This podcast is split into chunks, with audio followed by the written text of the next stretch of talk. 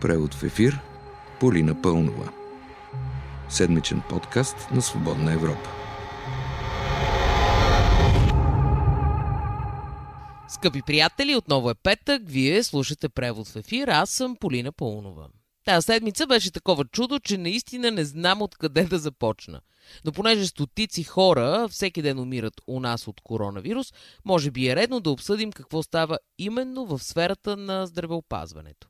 И така, в неделя протестиращи срещу зелените сертификати штурмуваха мола в Стара Загора.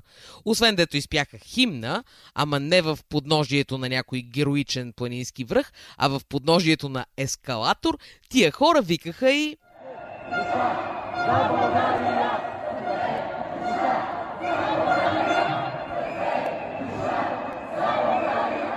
И не, това не е новина за клона на медицината, който се занимава с психическото здраве на пациентите. А както ви казах, това е новина от штурма на Старозагорския мол. Разбира се, протести срещу зелените сертификати се провеждат и в София. За сега хората, които протестират в столицата, не са освоили възгласите от а, Стара Загора. Междувременно, президентът, който поради предизборната си кампания напоследък е твърде активен, коментира.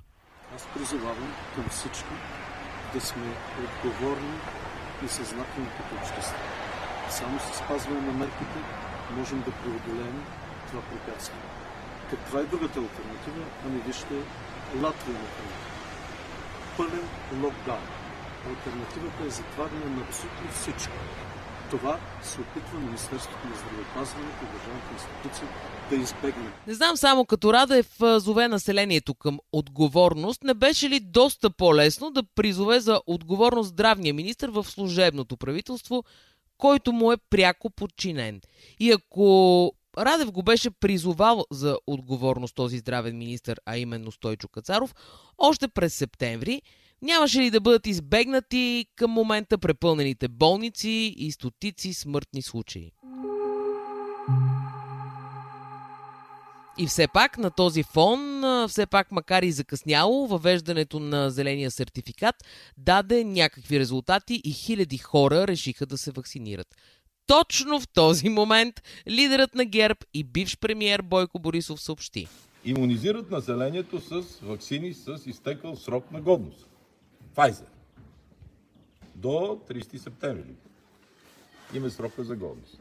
Казват, удължили го били. Ролята на една вакцина има две значения или две роли. Първата е да е безопасна, която се гледа, и второто да е ефикасна. И той киселото мляко, като мине срока на годност, със сигурност може и да го изядеш него ден или на следващия. Само, че той си стекал срок на годност и го прибират от магазина. И питам тези, защото са престъпления, които вършат, защо лъжат хората и вакцинират с изтекал срок на годност? От здравното министерство го опровергаха, защото Европейската агенция за лекарствата удължи срокът на вакцините с 3 месеца. Така, ако на етикета пише септември, препаратът може да се ползва до декември. Но друга ми е мисълта. Помните ли случая с шефката на фармацевтичния съюз, професор Асена Сербезова? Софийската районна прокуратура твърдеше, че тя е всяла паника с две свои интервюта пред БНР и БНТ през април миналата година. В тях професор Сърбезова изрази мнение, че заради продължаващото тогава извънредно положение покрай пандемията от коронавирус може да се стигне до недостиг на някои лекарства. Прокуратурата видя в това всяване на паник. Та въпросът е, прокуратурата самосезира ли се за изказването на Борисов за срока на годност на ваксините и дали това изказване всява паника сред населението?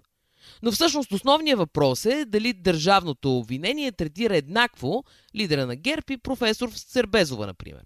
Както и да е, в крайна сметка здравният министр сезира прокуратурата.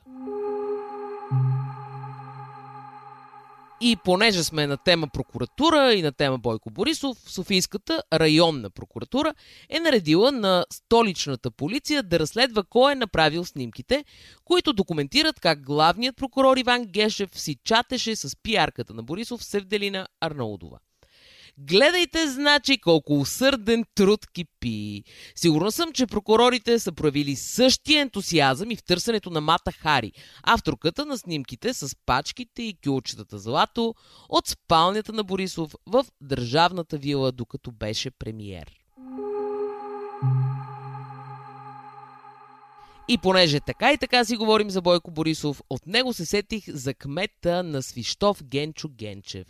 Как се сетих ли? Той е член на ГЕРБ, а иначе прие в кабинета си кандидат-депутатът, санкциониран по закона Магницки Делян Пеевски.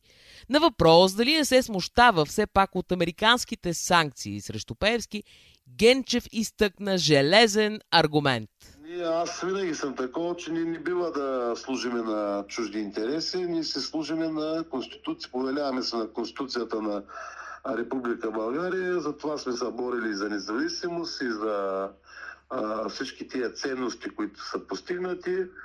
А, сега не съм запознат с Магницки. Ма верно, що ли България се е борила за независимост, като после ще наказват Пеевски по закона Магницки и аз се чудя. И понеже сме на тема Пеевски.